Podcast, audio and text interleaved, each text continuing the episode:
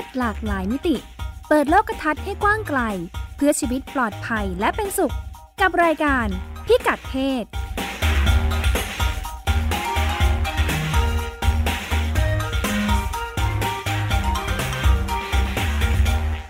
สวัสดีค่ะ ต้อนรับคุณผู้ฟังเข้าสู่รายการพิกัดเพศนะคะ กับดิฉันรัชดาธราภาค และเช่นเคยคุณพงศธรสโรธนาวุฒิค่ะ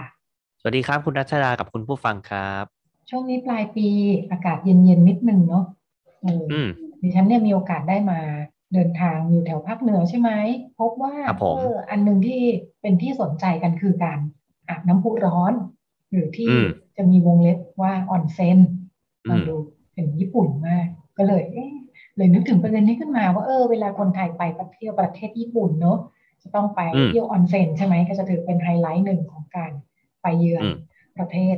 แห่งนี้เนี่ยก็จะเป็นประเด็นกลับมาพูดคุยตื่นเต้นฮือฮากันทุกที เป็นเรื่องอืมราวให้พูดคุยเรื่องกันพอไปแล้วเขาแก้ผ้ากันครับเราจะปฏิบัติตัวยังไงกันดี เอออืมประเด็นเรื่องการแก้ผ้า เรื่องการเปลือยกายต่อหน้า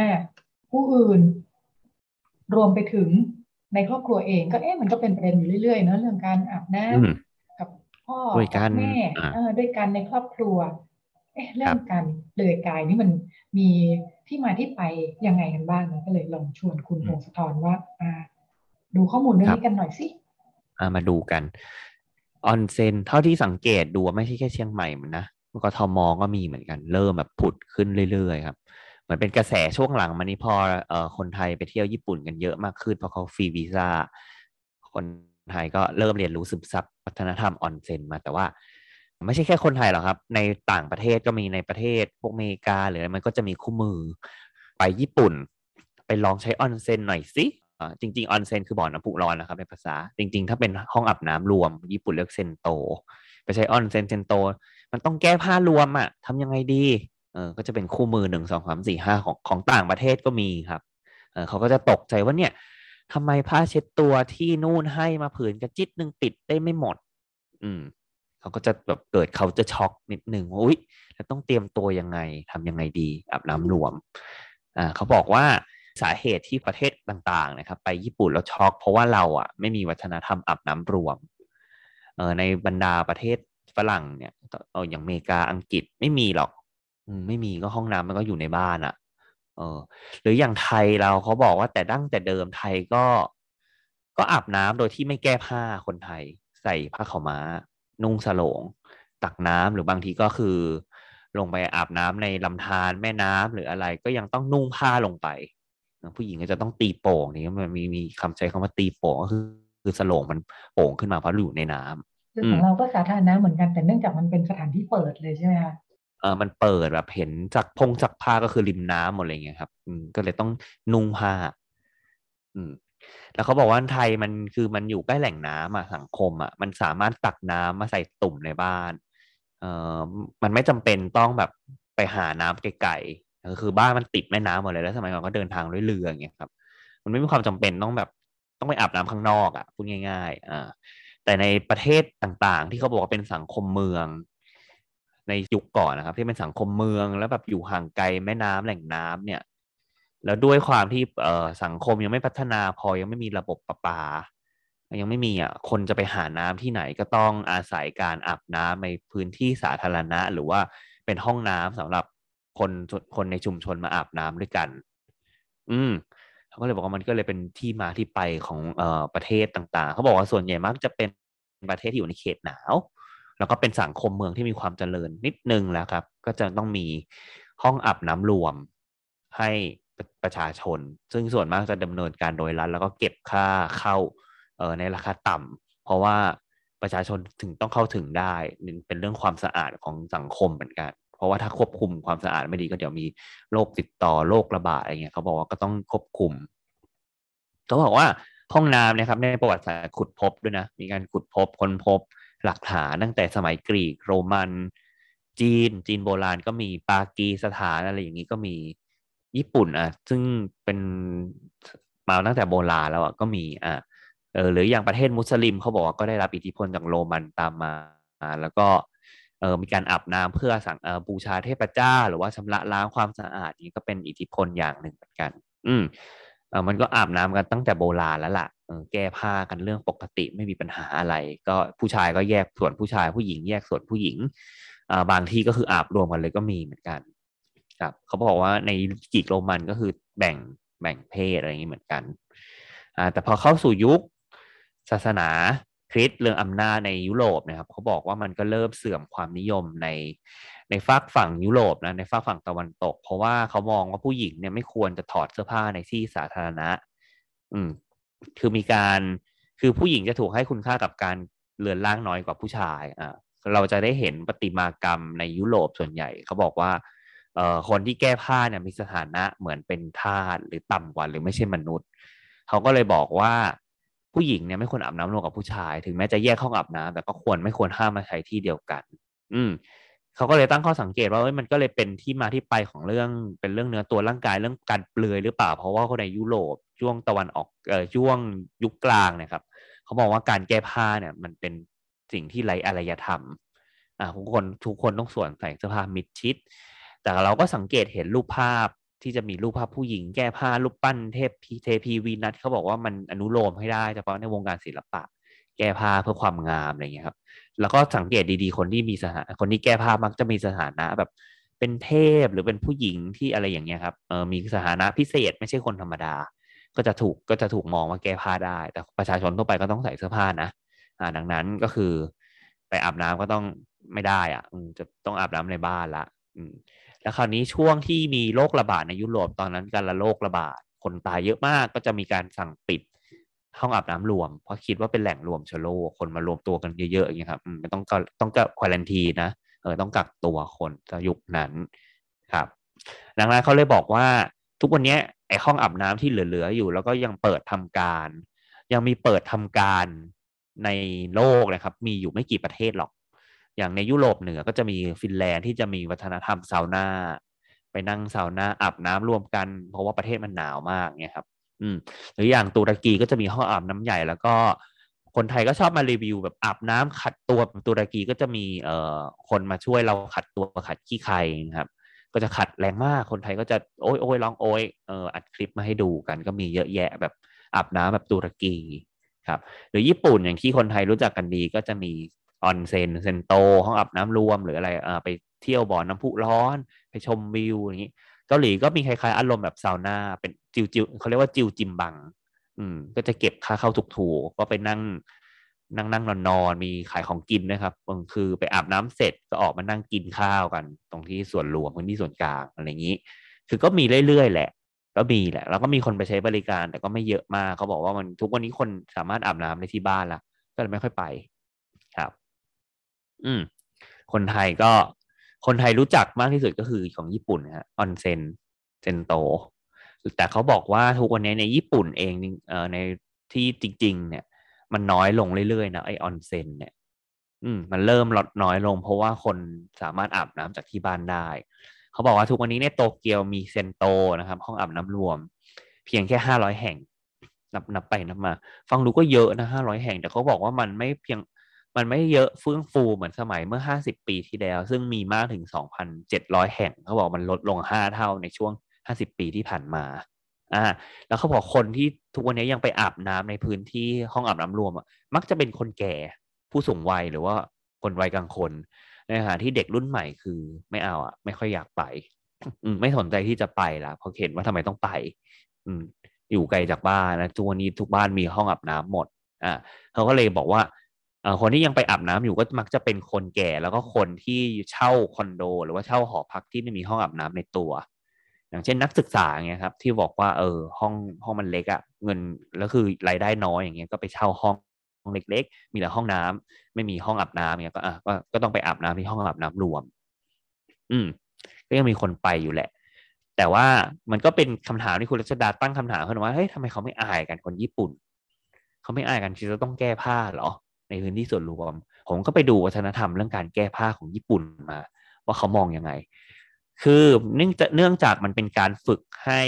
ญี่ปุ่นคนญี่ปุ่นเนี่ยครับต้องอาบน้ำแก้ผ้ารวมกันตั้งแต่เด็ก ๆ เขาบอกว่ามันเป็นเรื่อง มันเป็นพื้นที่ที่ที่ครัวเรือนนะครับ แต่ละบ้านแล้วก็สื่อต่างๆ ในญี่ปุ่นเสนอภาพว่าการแก้ผ้าไม่ใช่เรื่องน่าอาย คือเรามักจะเห็นสื่อญี่ปุ่นฉายภาพเรื่องการเปลือยเนี่ย ไม่ใช่เรื่องผิดปกติ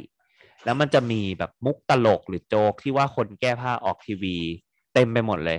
ในรายการทีวีวิทยุญี่ปุ่นอย่างเงี้ยครับ ก็จะเห็นคนแบบคือเปลือยกายแต่ก็จะมีเซ็นเซอร์ตรงอวัยวะเพศอย่างนี้ไว้นะครับ เออเขาก็เลยมองว่าการแก้ผ้าเนี่ยไม่ใช่เป็นการ ไม่ใช่เรื่องใหญ่อะไรมากอ่าแล้วก็ขณะเดียวกันเขาบอกว่าไอเซนโตเนี่ย มันเป็นการพื้นที่ปลอดภัยในสังคมด้วย เพราะว่าในสังคมที่มี การนับถือความอาวุโสสูง มีแบบเรียกรุ่นพี่รุ่นน้อง หัวหน้าลูกน้อง มีมีการแบ่งชั้นลำดับขั้นชัดเจนเนี่ยเซนโตจะทำหน้าที่เป็นเหมือนพื้นที่ปลอดภัยเพราะว่าคุณแก้ผ้าออกมาหมดละเออเพราะฉะนั้นคุณจะไม่มีสถานะติดตัวอยู่เวลาอยู่ในห้องอาบน้ำเพราะใครๆก็ต้องมาอาบน้ำรวมกัน อืม มันก็เลยเป็นการลดช่องว่างตรงนั้น อืมเขาบอกว่าคุณพ่อคุณแม่นะครับ จะสอนจะอาบน้ำให้ลูกตั้งแต่เล็ก ๆ เหมือนกัน อืมแล้วก็เป็นการกระชับความสัมพันธ์ระหว่างพ่อกับ ระหว่างคนในครอบครัว เขาบอกว่าคนในครอบครัวจะคุยกันมากขึ้นมาระหว่างที่แก้ผ้าอาบน้ำอืม คุยกันแบบเรื่องความสัมพันธ์ถามลูกเนี่ยที่โรงเรียนเป็นยังไงอย่างเงี้ยครับ ก็มักจะเกิดขึ้นในห้องอาบน้ำเหมือนกัน กลับมาดูบ้านเราอันเนื่องมาจากประเด็นเรื่อง น้ำพุร้อนอ่อนเซนที่ว่าเนี่ยเนาะเออ ไปดูข้อมูลพบว่าบ้านเรามา สนใจเรื่องบ่อน้ำพุร้อนเรื่องการทำออนเซนรวมทั้งสไตล์มันก็จะออกมาเป็นแบบญี่ปุ่นมากเลยเนาะทั้งเรื่องการก่อสร้างตกแต่งอาคารสถานที่นะคะ ที่ที่ไปแล้วสังเกตเห็นชัดเจนนะเออเลยลองมาดูข้อมูลภาพใหญ่ๆเนาะเขาบอกว่าเออบ้านเราเนี่ยทททนะการท่องเที่ยวของประเทศไทยเนี่ยมีการทำนโยบายเรื่องนี้เลยนะ ว่าแบบเออพัฒนาเส้นทางสายน้ำพุร้อนอะไรอย่างเงี้ยนะคะมานานเหมือนกันแล้วนะ สักปีห้าเก้าก็สี่ห้าปีใช่ไหมคะแล้วก็เนื่องจากอาจจะเพราะว่าเออไปสำรวจพบว่าบ้านเราก็มีมีแหล่งทรัพยากรเนาะอยู่ทั่วประเทศเลยเออบอกว่าเขาบอกว่าบ้านเราเนี่ยมีมีแหล่งน้ำพุร้อนเนี่ยเกือบร้อยแห่งเลยนะเก้าสิบห้าแห่ง แล้วก็เยอะเหมือนกันนะค่ะ อยู่ทั่วประเทศเลย แต่ว่าที่เยอะสุดก็ในภาคเหนือนี่เอง เออน้ำพุร้อน แล้วก็ ที่เยอะสุดจริง ๆ ก็คือเชียงใหม่เนี่ยเนาะแต่ว่าก็จะมีหมดแหละเชียงใหม่แม่ห้องสอนลำปางเชียงรายแพร่น่านนะคะ ก็ทำให้เป็นธุรกิจที่ที่ได้รับความสนใจเนาะแล้วก็ถ้าหลายคนยังจำกันได้เนี่ยก่อนหน้านี้เป็นสิบสิบปีแล้วน่าสักยี่สิบถึงยี่สิบปีได้ที่โดยเฉพาะเชียงใหม่นะคะ ก็เราเมีเหมือนมันมีโครงการร่วมกันระหว่างไทยกับประเทศญี่ปุ่นนะเออที่จะเป็นแบบเมืองพี่เมืองน้องเนาะเออในแง่ว่า คนสูงอายุที่เกษียณแล้วของคนญี่ปุ่นนะที่อายุเยอะเกษียณเนี่ยเขาก็อาจจะกลับมา ไม่ใช่กลับมาเขามาอยู่เขาเลือกที่จะมาอยู่ที่เชียงใหม่ เป็นความร่วมมือของสองประเทศของอของในระดับนอกจากระดับเมืองเลยนะคะเพื่อจะพัฒนาเมืองให้สามารถรองรับผู้สูงอายุในบ้านเราในแง่ของเราก็อาจจะมองเป็น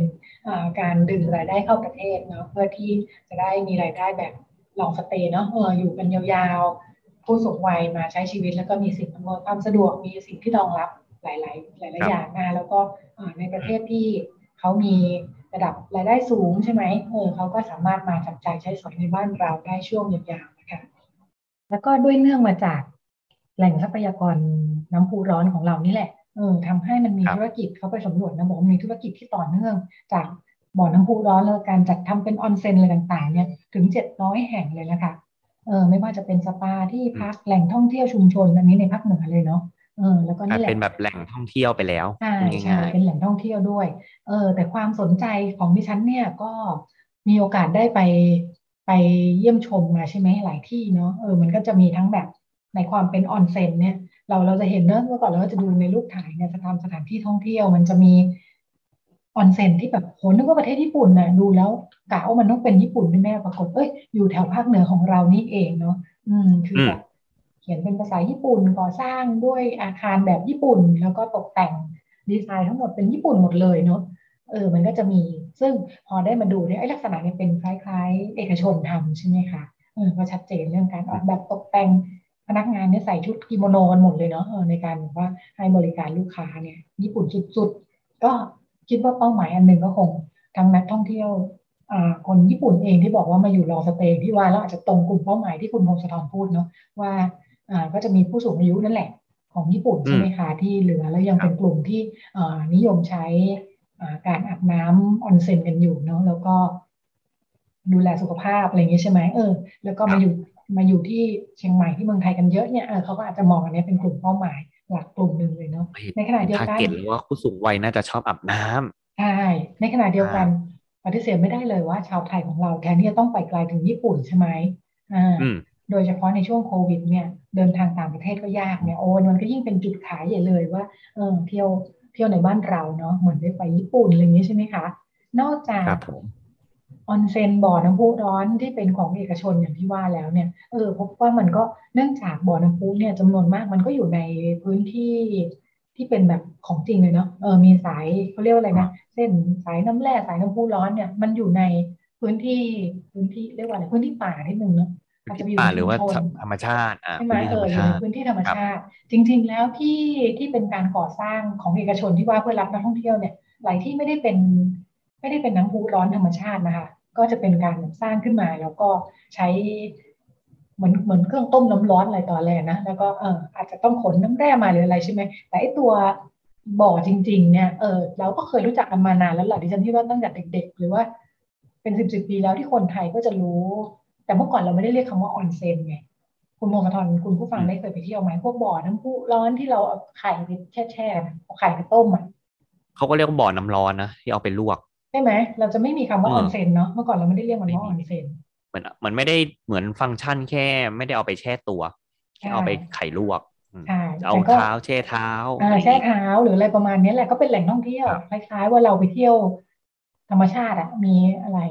เที่ยวไปเที่ยวน้ำตกเที่ยวน้ำตกเที่ยววัดเที่ยวอะไรเงี้ยใช่ไหมคะอ่าแบบบ่อน้ำพุร้อนก็เป็นอีกที่หนึ่งที่เราจะไปเที่ยวแล้วก็ตื่นเต้นดีแบบว่ามันร้อนจริง ๆ ด้วยเนอะไม่ได้แบบต้องต้มอะไรมันลวกไข่สุกเลยอะไรอย่างนี้ใช่ไหมเออก็เป็นกิจกรรมที่เราจะไปทำกันที่บ่อน้ำพุร้อนใช่ไหมคะ เออแต่พอเลย มันมีการพัฒนาว่าเอ้เราจะอยากรับกลุ่มเป้าหมายนักท่องเที่ยว ญี่ปุ่นและคนไทยเองที่จะเที่ยวในรูปแบบที่มันตื่นเต้นแบบว่าเรียกว่าอะไรนะซื้อประสบการณ์ใหม่ๆ ใช่ไหมคะ มันก็มีความพยายามจะพัฒนา แล้วก็ใช้คำว่าออนเซ็น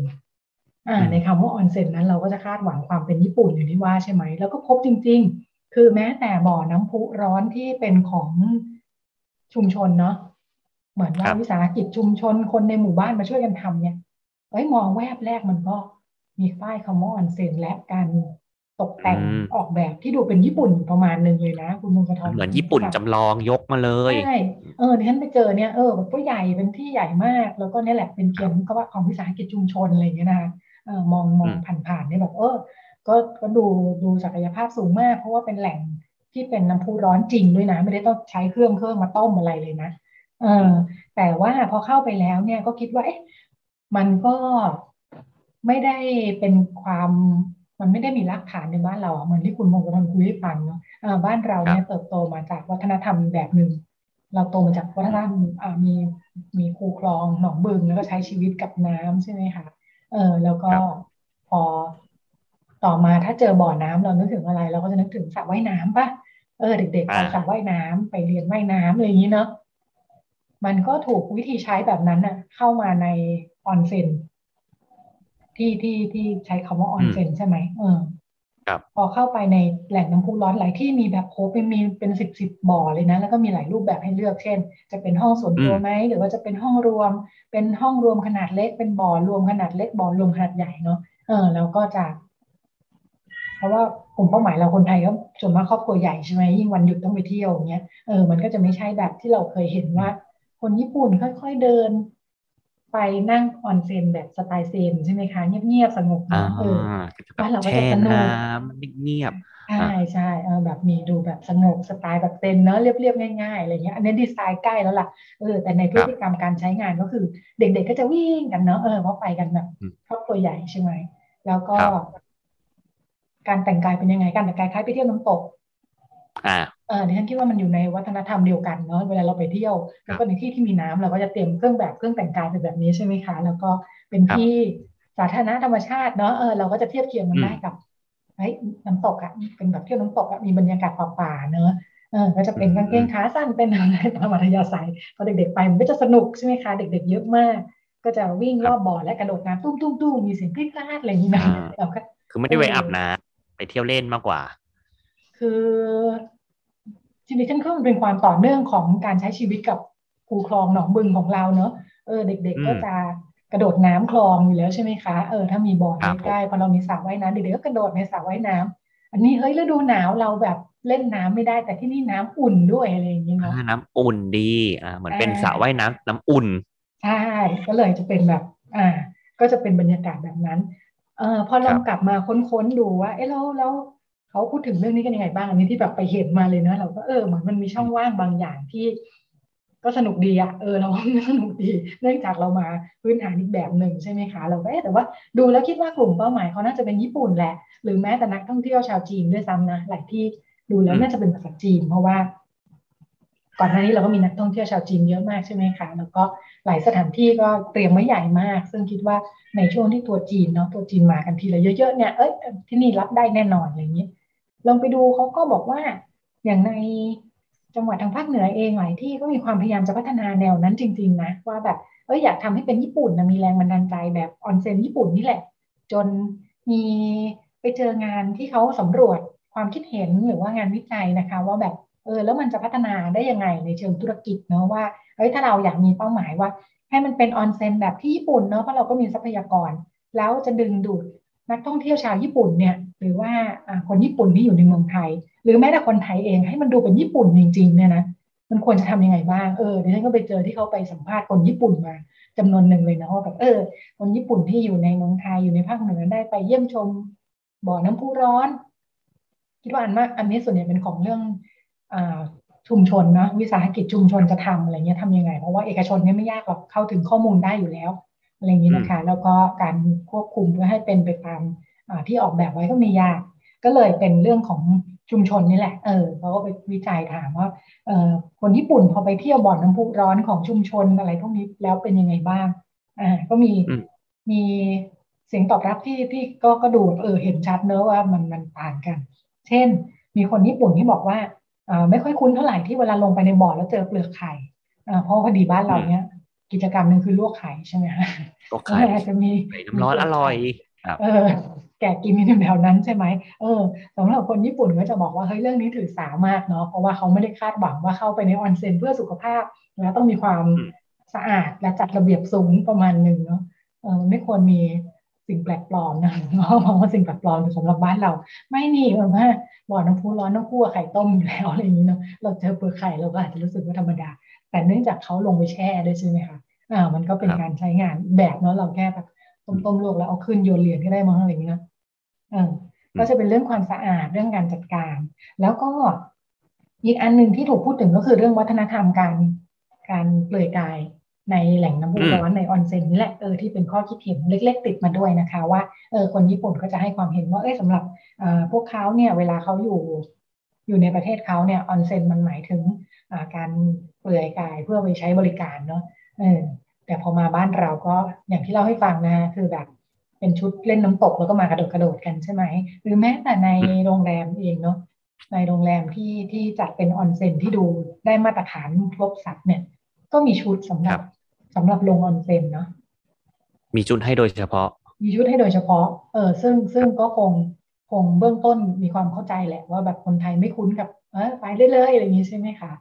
ก็จะต้องเตรียมชุดไว้ให้ชุดผู้หญิงเป็นอย่างนี้ ชุดผู้ชายเป็นอย่างนี้ แต่ว่ายกเว้นมาอะตอนมันเป็นของเอกชนเขาก็ให้โคต้าเป็นห้องเนี่ยเนาะเออห้องหนึ่งใช้ได้ ห้องหนึ่งหมายถึงห้องพักนะสามารถเข้าไปใช้บ่อน้ำน้ำร้อนออนเซ็นได้ ห้องละหนึ่งชั่วโมงอย่างนี้ใช่ไหมเออซึ่งถ้าคุณไปคนเดียวหรือไปกับคู่รักอะไรอย่างนี้ใช่ไหมคะอาจจะใส่หรือไม่ใส่ก็เรื่องของคุณ อืมเพียงแต่ว่า โดยที่เขาจัดเตรียมไว้ให้เนี่ยต้องเตรียมชุดไว้ให้ทั้งหมด เพราะว่าจำนวนมากเวลาท่องเที่ยวก็ไม่ได้เที่ยวกันแค่คนสองคนเนาะเราอาจจะไปกันหมู่คณะแล้วก็ไม่ได้ลงกันแบบสงบเพื่อสุขภาพ แต่เป็นลักษณะของการได้รับประสบการณ์ใหม่ๆเนาะอาจจะแตกต่างออกไปเป็นลักษณะของนักท่องเที่ยว เพราะว่ามันไม่ได้อยู่ใกล้บ้านเรานี่หรือว่าอยกเว้นถ้าเป็นคนที่อยู่ในละแวกนี้แล้วมาแล้วชอบมาใช้เป็นประจำใช่ไหมคะแต่จำนวนมากเนี่ยก็เป็นเป็นการมา มาหาประสบการณ์การท่องเที่ยวแหละเออถ้าไม่เคยมาออนเซ็นเออเรามาแช่ดูเป็นยังไงอย่างนี้ใช่ไหมคะอ่า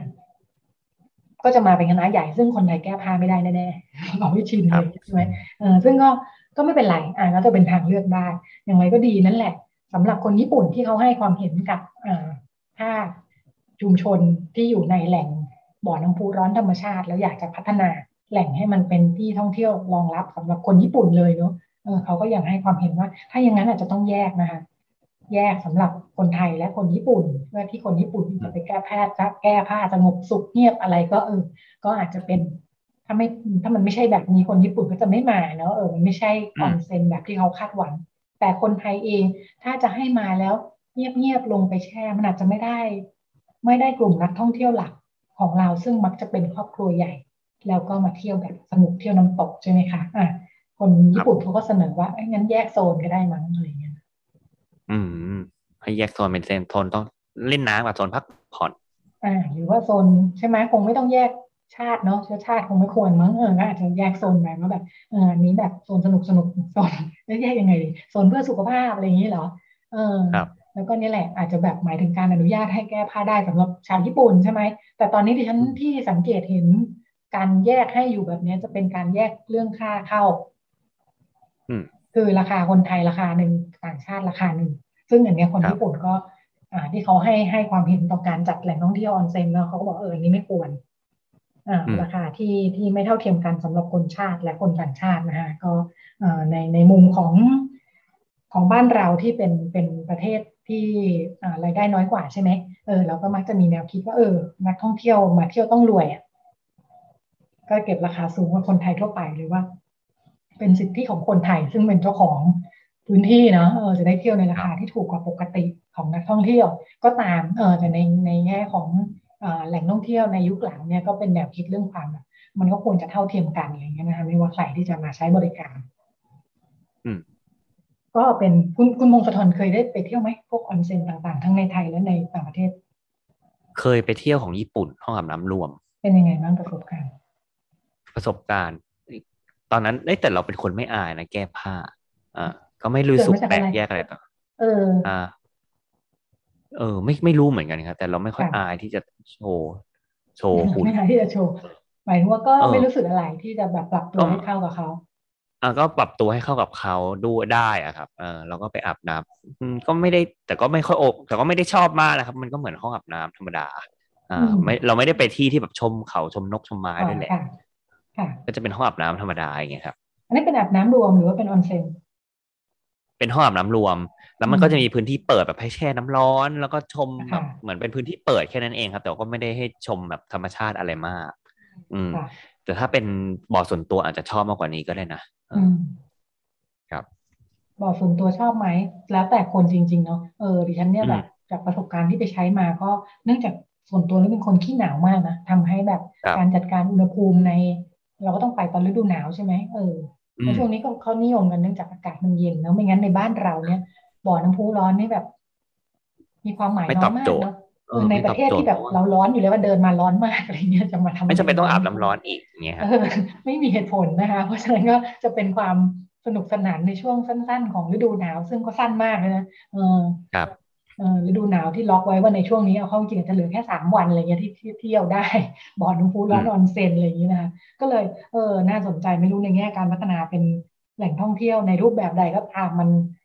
มันมันตอบโจทย์ในความเป็นจริงไหมเนาะหรือแม้แต่คนญี่ปุ่นเองอย่างเงี้ยเออบอกชอบก็จริงแต่ชอบตอนอยู่ประเทศญี่ปุ่นเพราะว่าบ้านที่นู่นหนาวหรือเปล่านะเอออ่ามีบรรยากาศมันส่งผลให้ชอบอาบแบบนั้นนั่นสิพอคนญี่ปุ่นมาอยู่ในอุณหภูมินี้ของประเทศไทยยังอยาก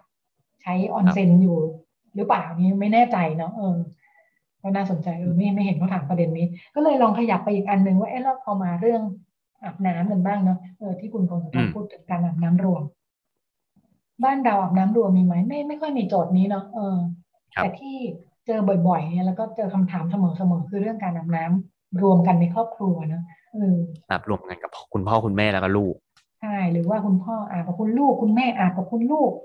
คุณลูกอืมลูกชายคุณแม่เออลูกชายกับคุณแม่อาบด้วยกันได้ถึงอายุเท่าไหร่ คุณพ่ออาบน้ำให้ลูกสาวมาตั้งแต่เด็ก อายุเท่าไหร่อ่าถึงจะควรเลิกอะไรอย่างนี้ใช่ไหมคะเอออมในขณะที่ถ้าฟังคุณวงศธรเล่าถึงญี่ปุ่นเนี่ยมันไม่มีคำถามพวกนี้เลยใช่ปะมันไม่มีคำถามนี้แล้วก็ถึงแม้พ่อแม่จะแก่แล้วก็ลูกเป็นวัยรุ่นเนี่ยก็ไปอืมอาบน้ำได้รวมกันได้ แช่น้ำร้อนเออเขาบอกว่าส่วนหนึ่งเป็นเพราะว่าวัฒนธรรมการอาบน้ำของพวกญี่ปุ่นเนี่ยคือการแช่แช่นั่งแช่ ซึ่งบ้านเราไม่ค่อยมีนะการมีอ่างอาบน้ำใหญ่ใช่ๆในใช่บ้านใช่วิธีการอาบก็ก็ทำให้อืมรู้สึก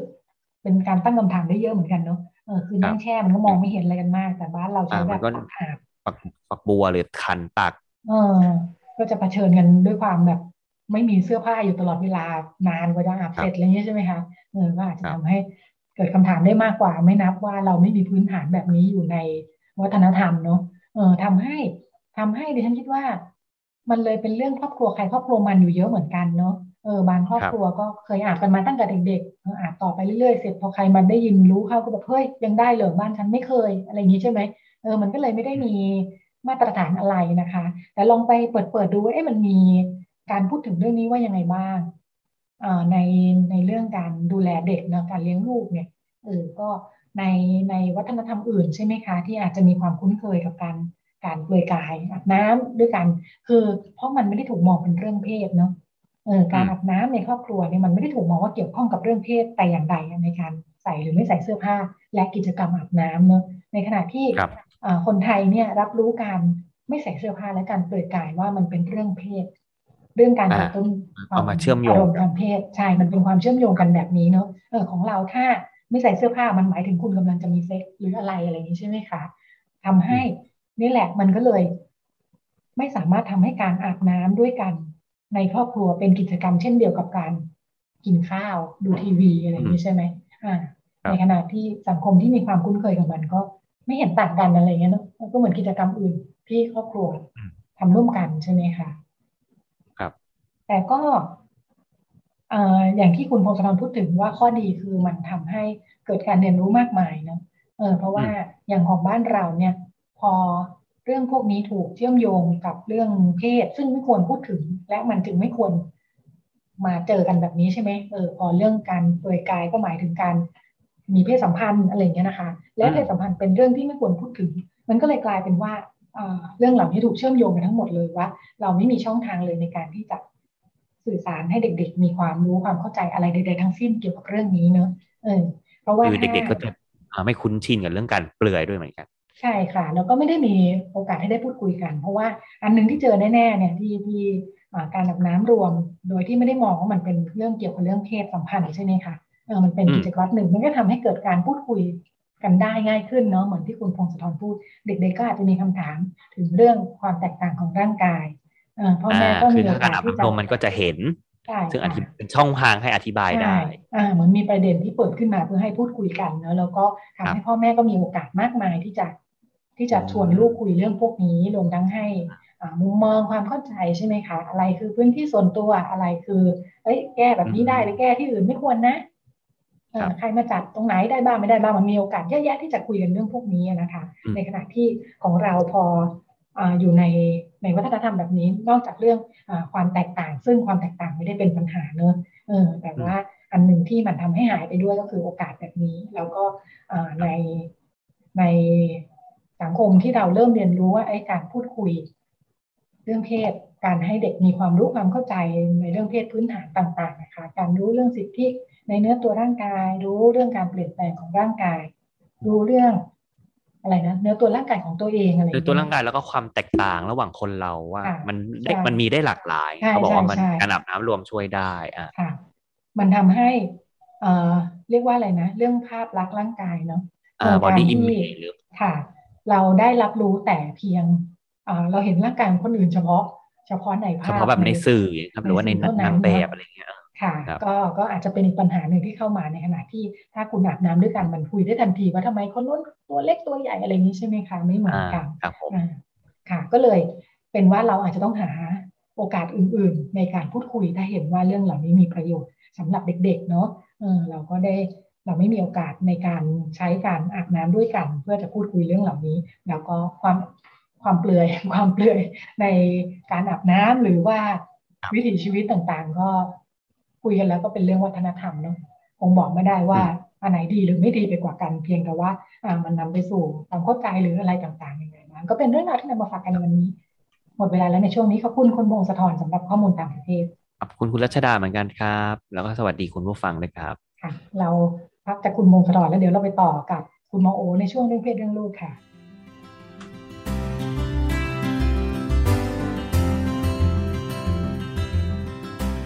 เรื่องเพศ เรื่องลูก เรื่องกังวลของพ่อแม่ มีทางออก คุยกับหมอโอ แพทย์หญิงจิราพร อรุณากูล กุมารแพทย์เวชศาสตร์วัยรุ่น โรงพยาบาลรามาธิบดี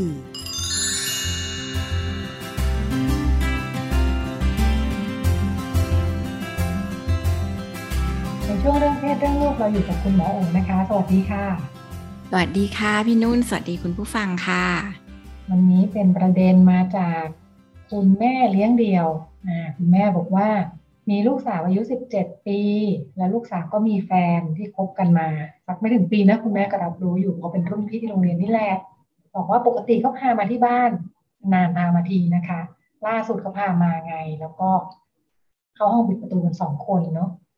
คุณแม่บอกว่าได้ยินเสียงผิดปกติเสียงเหมือนมีอะไรกันอยู่ในห้องกุกกักขักต้องมีอะไรกันแน่เลย คุณแม่จะทำยังไงดีนะปกติ คุณแม่คนอื่นเขาคิดยังไง ควรจะห้ามไหมหรือมันจะยังไงดี ในเรื่องที่ลูกมีเพศสัมพันธ์ที่บ้านเนาะอืมลูกสาวค่ะ ก็อันดับแรกบอกคุณแม่นิดนึงก่อนว่าหนึ่งอย่าเพิ่งด่วนสรุปเนาะคือสิ่งที่เราได้ยินเนี่ยมันบางทีเราก็ปรุงแต่งเยอะเหมือนกัน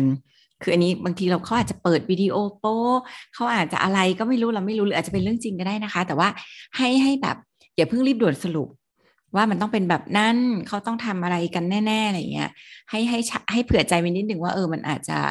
คือเนื่องจากเราไม่เห็นกับตาเนาะมันก็อาจจะเป็นอะไรที่เราแบบคิดไปเองนั้นหนึ่งก็คือตั้งสติก่อนนะอย่าเพิ่งรีบไปด่วนสรุปหรือไปรีบตัดสินว่าลูกเราไม่ดีลูกเราอะไรเนี้ยนะคะ แต่ว่า อันนี้ก็ถือว่าเป็นโอกาสของการที่เราจะชวนลูกพูดคุยเรื่องนี้เนาะเราอาจจะบอกลูกก็ได้นะคะว่า เราได้ยินอะไร เราสงสัยอะไรเนาะซึ่งอันนี้มันอาจจะเปิดพื้นที่คุยกันที่การจะคุยกันเรื่องนี้ได้แล้วลูกจะคุยกับเรา มากน้อยแค่ไหนเนี่ย มันก็ขึ้นกับหลายปัจจัยมาก อันที่หนึ่งคือความสัมพันธ์ระหว่างกัน ถ้าความสัมพันธ์ระหว่างกันดีเนี่ยค่ะ ก็มีโอกาสที่ลูกก็อาจจะแบบ ยอมพูดคุยกับเรา แล้วก็ยอมคือไม่อาจจะไม่ใช่แค่พูดคุยเนาะแต่ว่าสามารถที่จะเล่าความจริงให้เราฟังได้ กับสองก็คือท่าทีของเราที่เปิดรับหรือเปิดกว้าง ไม่ตัดสินเขาว่าเขาทำถูกทำผิดนะคะ แต่ว่าเป็นเป็นท่าทีของการที่เราเข้าไปตั้งใจที่จะเข้าไปทำความเข้าใจแล้วก็ฟังจริงๆหลีกเลี่ยงการตำหนิด่าทอ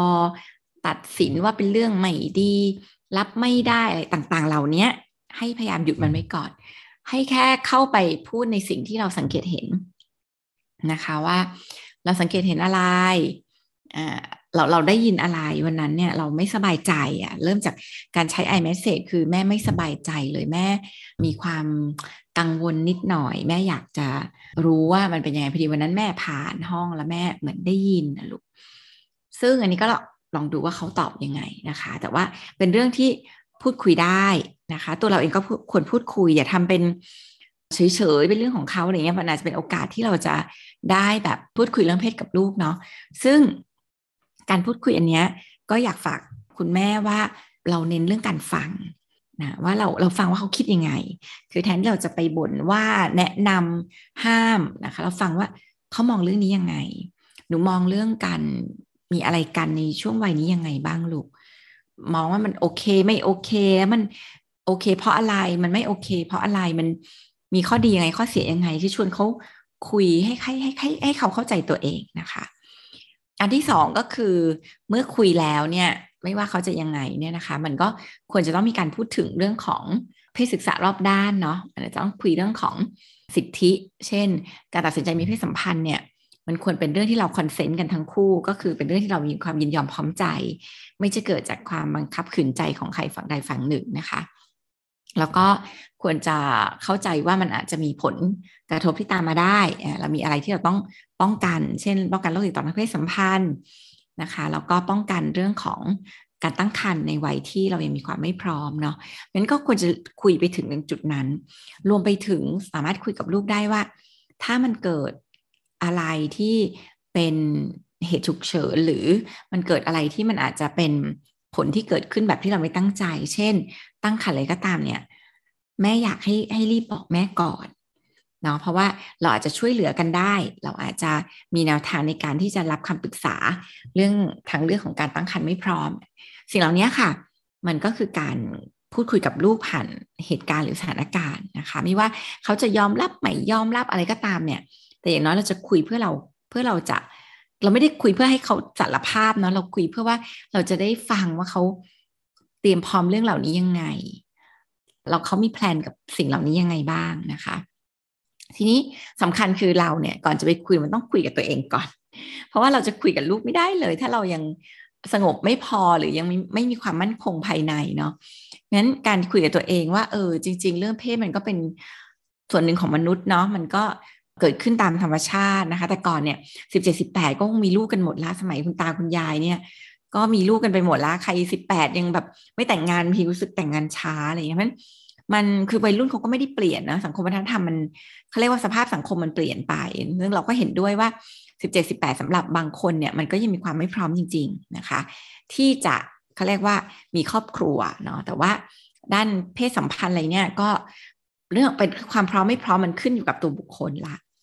นะคะ ว่าจะรับกับผลที่เกิดขึ้นมาหรือป้องกันผลกระทบที่จะเกิดขึ้นได้หรือเปล่าเนาะประเทศที่พัฒนาแล้วหลายประเทศเนี่ย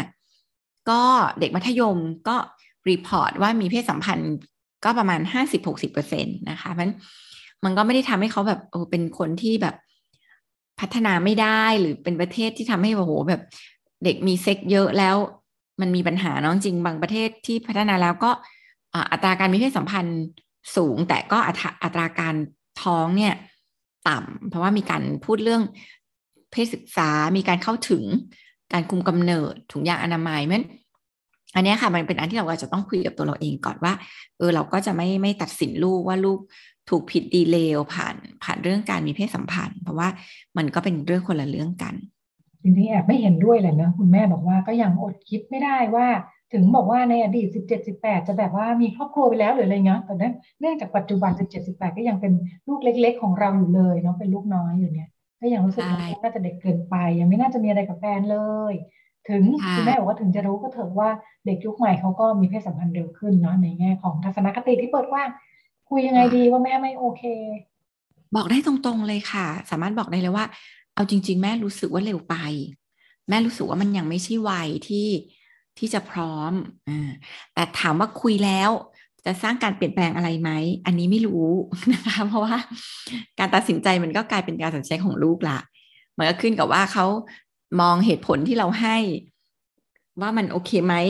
ว่ามันใช่ไม่ใช่ ว่ามันใช่ความคิดของเขาหรือเปล่านะคะ แต่ว่าพ่อแม่ก็มีหน้าที่ที่เราจะจะแชร์สิ่งที่เราคิดนะคะ หรือสิ่งที่เรากังวลเนี่ยพูดได้เลยนะคะแต่หาเดียวกันอย่างที่บอกก็คือ การตัดสินใจสุดท้ายมันก็จะเป็นการตัดสินใจของของตัวรุ่นเองมันเราแค่ไม่ทำให้เขารู้สึกว่าเขาตัดสินใจอะไรไปแล้วเนี่ย ถ้าเป็นสิ่งที่ไม่ตรงกับเรา เราจะไม่รับ เราจะรับไม่ได้ เราจะเกลียดชังเขา เราจะแบบผลักเขาไปอีกฝั่งหนึ่งหรือ เราจะไม่รับผลกระทบที่จะเกิดขึ้นเลยอะไรเงี้ยอันเนี้ยมันก็จะทำให้วัยรุ่นเนี่ยเขามีความยากลำบากมากขึ้น แต่เราสามารถพูดให้เขาฟังได้ว่าทำไมเราถึงคิดว่ามันยังน่าจะเร็วไป มันไม่พร้อมยังไงเนาะมันมันมีอะไรที่เรากังวลมันน่าห่วงอะไรอย่างเงี้ยค่ะ คือเราสามารถแชร์ลูกฟังได้เราก็สามารถที่จะแชร์ความคิดของเราเลยว่าเราก็ไม่ได้เห็นด้วย หรือเรารู้สึกว่ามันยังไม่พร้อมแต่ว่าทั้งนี้ทั้งนั้นแม่ก็รู้ว่ามันก็สุดท้ายมันก็จะเป็นการตัดสินใจของลูก นะคะแต่เดียวกันก็ต้องอย่างที่เมื่อกี้บอกไว้ว่า ก็ทิ้งท้ายไว้ว่าถ้าลูกจะตัดสินใจยังไงเนี่ยก็เนาะถุงยางอนามัยฮอร์โมนคุมกำเนิด อันนี้เป็นสิ่งที่ต้องแบบพูดร่วมไปด้วยเสมอ รวมไปถึงถ้ามีอะไรที่ฉุกเฉินแม่อยู่ตรงนี้ให้รีบมาบอกอ่าเราจะได้ช่วยกัน อันนี้ก็คงเป็นอันที่มากที่สุดเท่าที่แม่จะทำได้ เพราะว่าสุดท้ายชีวิตของวัยรุ่นเขาก็จะเลือกของเขาเองอะค่ะ ความเป็นห่วงอันหนึ่งของของคุณพ่อคุณแม่นะก็รู้สึกว่าแบบเฮ้ยเรื่องแบบนี้มันผู้ใหญ่เอง ผู้หลักผู้ใหญ่มักจะไม่ยอมรับเด็กที่มีเพศสัมพันธ์เร็วเนี่ยเรียกว่าอะไรสายตาของคนอื่นอะไรเงี้ยเป็นสิ่งที่ควรจะคุยกันพูดได้ พูดได้หมดเลยพี่นุ่นแต่ที่บอกคือจะฟังไหมเนี่ยมันขึ้นกับ คือมันขึ้นเขาเรียกว่า mindset มันคนละรุ่นคนละแบบ คือเราเนี่ย ส่วนหนึ่งก็จะโตมากับยุคแบบผู้หญิงดีเท่ากับผู้หญิงบริสุทธิ์ อ่าเท่ากับผู้หญิงรักนวลสงวนตัวอะไรอย่างเงี้ยอ่ามันเราก็จะถูกเลี้ยงดูมาแบบสังคมอนุรักษ์นิยมเนาะทีนี้เนี่ยเด็กยุคใหม่เขาก็เปิดเกิดเขาเรียกว่าเติบโตมากับแนวคิดที่มันเปิดกว้างมากขึ้น แล้วมันก็ตั้งคำถามมากขึ้นว่าเออจำเป็นหรอที่ผู้หญิงคำว่าดีต้องเกี่ยวข้องกับความบริสุทธิ์ อะไรแบบเนี้ยแล้วก็แต่ก่อนเนี่ยตัวสังคมเองมันก็มีพลวัตด้วยเนาะ แต่ก่อนที่ถูกสอนแบบไม่จริงสุขก่อนหามรักนวลสงวนตัวอะไรอย่างเงี้ย คือแต่งสิบเจ็ดสิบแปดไงพี่นุ่น แต่พอแบบตอนนี้สังคมมันโหแบบ เลยมาแต่งกันสามสิบอะไอ้แกลบระหว่างเนี้ย มันจะอดทนกันไหวกี่คนอะไรเงี้ยเนาะมันก็จะมีคนที่แบบมันก็เริ่มรู้สึกว่าเอออาจจะเป็นค่านิยมที่มันไม่ได้เกี่ยวข้องอะไรกัน ทีนี้อ่าเด็กยุคใหม่เนาะวัยรุ่นเขาก็โตมากับการตั้งคำถามว่าเอ๊ะ มันจริงเหรอที่ความมีค่าของเรา ความดีความงามของเราเนี่ยมันไปขึ้นอยู่กับเรื่องของพรหมจรรย์เรื่องของความแบบเป็นผู้หญิงบริสุทธิ์อะไรเงี้ย คือมันก็คือเขาก็ตั้งคำถามแล้วเขาก็ได้คำตอบว่าไม่เกี่ยว มันไม่น่าใช่เออมันก็เป็นเรื่องใครทำดีก็คือดีใครทำไม่ดี มันก็ไม่ดีมันไม่ได้เกี่ยวอะไรกับ ความเป็นผู้หญิงบริสุทธิ์พรหมจรรย์อะไรของเราแม้นไอ้คุณค่าที่ให้กับเรื่องพวกเนี้ยเขาก็ไม่ได้ให้เหมือนกับที่ที่ผู้ใหญ่ยึดโยงเนาะแม้น ตัวผู้ใหญ่เองก็ต้องมาตั้งคำถามเหมือนกันว่าเออแล้วมันจริงหรือเปล่าอะไรเงี้ยนั้นมันก็จะเข้าใจความคิดของกันและกันได้มากขึ้นนะคะ ทีนี้ถามว่าแล้วพูดได้ไหมเราพูดได้ แต่ว่าอย่างที่บอกอะว่าเด็กเขาจะเชื่อไหมอะอ่าเช่นเมื่อก่อนเราบอกว่าใส่ชุดว่ายน้ำดูแบบดูสุไม่สุภาพดูโป๊ยหรือในการใส่ชุดว่ายน้ำออกสื่อมันก็เป็นเรื่องธรรมดาขึ้นเนี้ยคือ คือสังคมมันก็มีพลวัตนั้นตัวเราก็อาจจะแบบเขาเรียกว่าต้องปรับความคิดแล้วก็ ปรับทัศนคติบางอย่าง ให้มันมีความเข้าใจกับโลกที่มันเปลี่ยนไปมากขึ้นนะคะ ที่ถามว่าเราจะโหยอย่างนี้เราก็ไม่ต้องสอนลูกหรอว่า คือสำคัญเนี่ยยังไงก็ต้องสอนเนาะว่าการตัดสินใจมีเพศสัมพันธ์เนี่ยมันเป็นสิทธิของเรา แล้วก็มันควรจะเกิดขึ้นเมื่อเราพร้อมคำว่าพร้อมเนี่ยแต่ละคนมันไม่เหมือนกัน ก็ต้องดูว่าพร้อมอะไรคือพร้อมที่จะรับผลที่จะเกิดขึ้น ตามมาจากการมีเพศสัมพันธ์นั้น ซึ่งมันอาจจะหมายถึง เรื่องของความสัมพันธ์อ่ามันจะเปลี่ยนไปหรือเปล่าลังมีเพศสัมพันธ์หรือเรื่องของความเสี่ยงต่างๆเนาะโรคติดต่อเรื่องอะไรต่างๆ เราเราเรามีความแบบ คือเราชั่งมันแล้วใช่ไหมว่า เออ มันมีแล้วโอเคกว่าไม่มีหรือเรารับผลกระทบที่จะเกิดขึ้นได้ สิ่งเหล่านี้ค่ะ คือสิ่งที่อาจจะต้องคุยกับกับวัยรุ่น แล้วก็ทำให้เขามีมุมมองต่อสิ่งที่เกิดขึ้น ใหม่ๆอะเขาอาจจะ ได้ฟังแหละว่ามุมมองของผู้ใหญ่คิดแบบนี้ แต่เขาก็ไม่รู้สึกว่ามัน make sense เขาก็อาจจะไม่ได้เชื่อหรือทำตามนั้นโดยส่วนตัวถามว่าพูดได้ไหมพูดได้ แต่เขาจะฟังไหมไม่รู้ข้ามไปอีกบ้านหนึ่งบ้างนะคะอ่าอันนี้บอกว่า นั่งกินข้าวกันอยู่ดีๆ แม่เนาะบอกว่า ลูกชายอายุหกขวบถามว่าแม่รักใครมากกว่ากันรักเขาหรือว่ารักน้องสาวห้าขวบตอนนั้นน้องไม่ได้นั่งอยู่ด้วยน้องแม่ก็อธิบายว่ารักพักกันสิลูก ลูกก็ถามนั่นถามนี่แล้วทำไมชอบดุล่ะทำไมไม่เห็นดุน้องเลย แม่ก็คิดว่าจริง ๆ แล้วแม่ก็รักน้องมากกว่าแหละแม่บอกว่า โดยส่วนตัวนี่อยากได้ลูกสาวมาตั้งแต่แรกเลย แล้วก็ได้ลูกชายก็ทนจริง ๆด้วย อืมทั้งดื้อทั้งซนไม่น่ารักอ่อนหวาน น้องสาวนะเขาน่ารักเป็นผู้หญิงแบบที่แม่ชอบเลย แต่ไม่อยากให้ลูกเสียใจโกหกต้องโกหกไปเนี่ยถูกต้องแล้วใช่ไหมหรือว่ามีวิธีอธิบายยังไงดี อ่า ก็อ่า จริง ๆ ก็น่าดีใจนะคะ ที่คุณแม่เองก็ทันเท่าทันความรู้สึกตัวเองเนาะพ่อแม่เนี่ยจริงๆก็เป็นมนุษย์นะพี่นุ่น ซึ่งไอความรักความชอบความรู้สึกอะ่ะมันบังคับกันไม่ได้นะมันบอกไม่ได้ด้วยนะว่า ต้องรักเรารักมากต้องรักหรือรักน้อยรักหรือเราต้องรักเท่ากันเงี้ยคือเชื่อว่าแบบไอประโยครักลูกเท่ากันน่ะโดยส่วนตัวก็ไม่เชื่อนะคือส่วนตัวคิดว่ามันมีความรักให้อะเท่าเท่ากัน แต่มันอาจจะมีความชอบที่ไม่เท่ากัน หรือบางทีความรักอาจจะไม่เท่ากันก็ได้ คือความรักมันก็เกิดจากความรู้สึกเนาะคนไหนมันน่ารักมันก็จะรักเยอะอะมันก็เป็นธรรมดามากเลยอะทีนี้มันก็โดนมาตีกรอบว่ารักลูกต้องเท่ากัน อย่างเงี้ย เออ ซึ่งมันก็ทำให้แบบพ่อแม่บางคนก็รู้สึกผิดนะเพราะรู้ลึกๆในใจว่า ฉันไม่ได้รักเท่ากัน ฉันมีคนที่ฉันแบบ อ่า โปรมากกว่า คนนี้มันน่ารัก มันก็น่ารัก มันก็น่ารักจริง ๆ แล้วมันก็น่าจะรักมากกว่าจริง ๆ คนหนึ่งก็อาจจะปัญหาเยอะปวดหัวอะไรอย่างเงี้ยซึ่งอันนี้เป็นเป็นสิ่งที่เราก็ต้องแบบเขาเรียกว่ายอมรับกับความเป็นมนุษย์ของเราเลยว่า มันเป็นความจริงสำคัญคือ ยิ่งถ้าทันมันเนี่ย ยิ่งดีมากเลยค่ะ บางคนเนี่ยคือรักไม่เท่ากันหรอก แต่ไม่รู้ตัวเลย แล้วก็หลอกตัวเองตลอดเวลาว่า ฉันก็รักเท่ากัน แต่แบบ มันจะเห็นชัดอะเวลาคนเรามันรักเนี่ยเนาะมันก็จะ